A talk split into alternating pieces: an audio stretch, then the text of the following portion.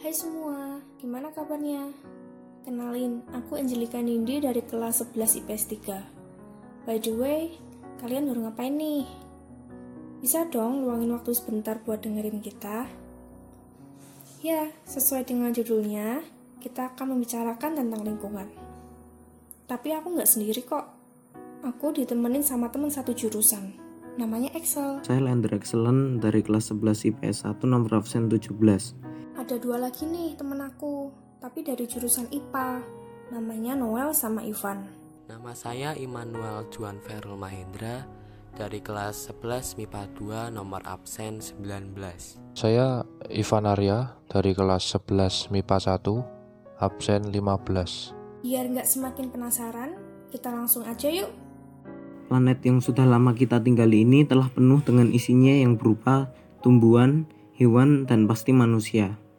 Allah menciptakan bumi ini beserta isinya dengan sempurna dan dengan suatu alasan untuk keberlangsungan semesta. Contohnya yaitu manusia. Allah menciptakan manusia bukan hanya untuk menguasai dan memenuhi isi bumi, melainkan untuk menjaga dan merawat ciptaan Allah yang lain. Karena manusia adalah ciptaan paling mulia dan sempurna. Jika bukan manusia itu sendiri yang menjaga dan merawat bumi ini, siapa lagi? Dan kita sebagai orang beriman yang melakukan tanggung jawab untuk menjaga dan merawat bumi ini. Tidak terkecuali juga dengan orang beriman Kristiani. Bahkan gereja Katolik memiliki ajaran bahwa ciri gereja ada empat, yaitu gereja yang satu, gereja yang kudus, gereja yang katolik, dan gereja yang apostolik.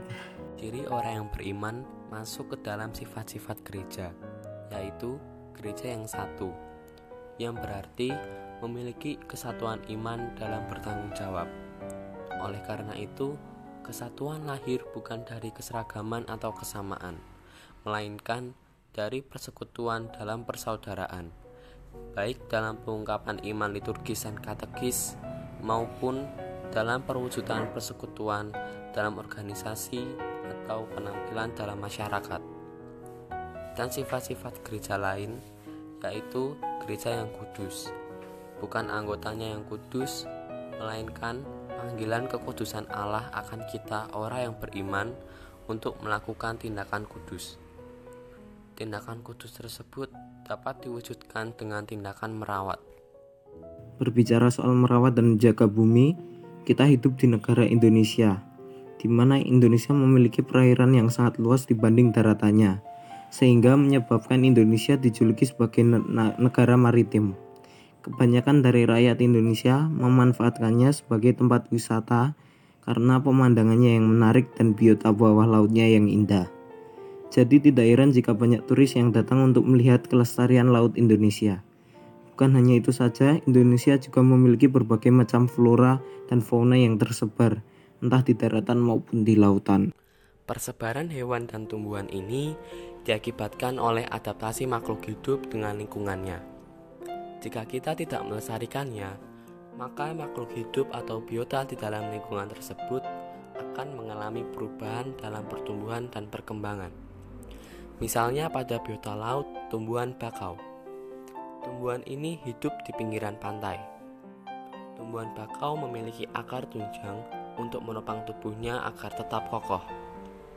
Akar tunjang merupakan bentuk adaptasi tumbuhan bakau terhadap lingkungan pantai. Dalam pertumbuhan tumbuhan, pasti ada jaringan yang berperan di dalamnya, seperti jaringan meristem. Jaringan meristem adalah jaringan yang sel-selnya aktif membelah diri. Pertumbuhan tinggi dan besar tanaman disebabkan adanya aktivitas pembelahan pada jaringan. Jaringan meristem ada dua macam, yaitu meristem primer dan sekunder. Pertumbuhan tersebut disebabkan oleh adanya keunikan dalam perkembangan sel dikarenakan adanya adaptasi dari lingkungan sekitar. Sel tersebut menjadi jaringan, sistem jaringan, organ, sistem organ, dan individu yang sesuai dengan lingkungan.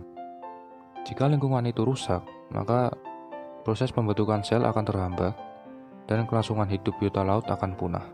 Tapi kalian tahu nggak, sekarang tuh udah banyak banget orang yang nggak peduli sama lingkungan sekitar. Ada nih dari mereka yang sukanya nebang pohon di hutan secara liar dan membuang sampah sembarangan, apalagi di laut. Coba deh kalian bayangin, jika hutan ditebang secara liar, maka dapat mengakibatkan hilangnya paru-paru dunia, hancurnya habitat makhluk hidup, dan terjadinya pemanasan global, sehingga banyak makhluk hidup yang mati. Lalu bagaimana cara kita untuk mengatasinya? Ya kita melakukan reboisasi atau menanam bagian lahan yang kosong. Kemudian bagaimana agar biota laut tetap terjaga? Yang paling utama, kita tidak boleh membuang limbah atau sampah ke laut agar air laut tidak tercemar dan juga tidak boleh menggunakan pukat harimau saat memancing. Karena apa? Karena dapat merusak biota laut.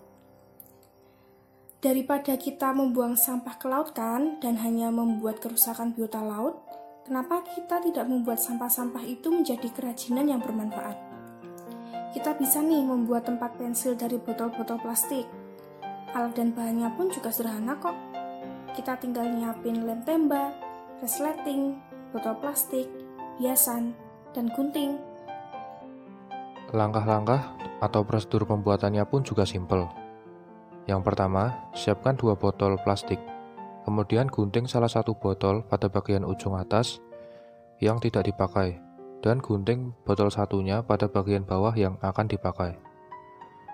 Kedua, ukur resleting sesuai dengan lebar botol. Ketiga, Rekatkan resleting pada bagian dalam badan botol menggunakan lem tembak. Pastikan merekatkan bagian luar resleting ke sisi dalam botol. Keempat, rekatkan sisi resleting yang satunya pada bagian botol yang dipotong bagian bawahnya tadi. Yang terakhir, agar terlihat bagus, bisa ditambahkan dengan hiasan. Lalu selesai dan bisa digunakan. Setelah selesai membuat, kita bisa memanfaatkannya dengan cara dijual. Karena modal yang kita butuhkan adalah Rp10.000, maka kita bisa menjualnya dengan harga Rp20.000 untuk mengambil keuntungan sebesar 50%. Dan untuk BEP, kita harus menentukan biaya penyusutan. Dan biaya penyusutannya adalah Rp40.000, sehingga BEP-nya Rp80.000. Berbicara soal bagaimana cara kita melestarikan dan menjaga lingkungan, ternyata tindakan itu sudah termasuk wujud iman kita kepada Tuhan. Jika kita memang orang yang beriman, kita harus bisa mewujudkan cara mencintai lingkungan dengan tindakan nyata, yang berarti benar-benar dilakukan dan tidak hanya diucapan saja. Nah, teman-teman, dari apa yang kita bicarakan tadi, semoga bisa sedikit bermanfaat ya bagi kalian, terutama dalam mencintai lingkungan. Uh, terima kasih juga yang sudah mendengarkan kita sampai akhir. Kita berempat pamit. Bye.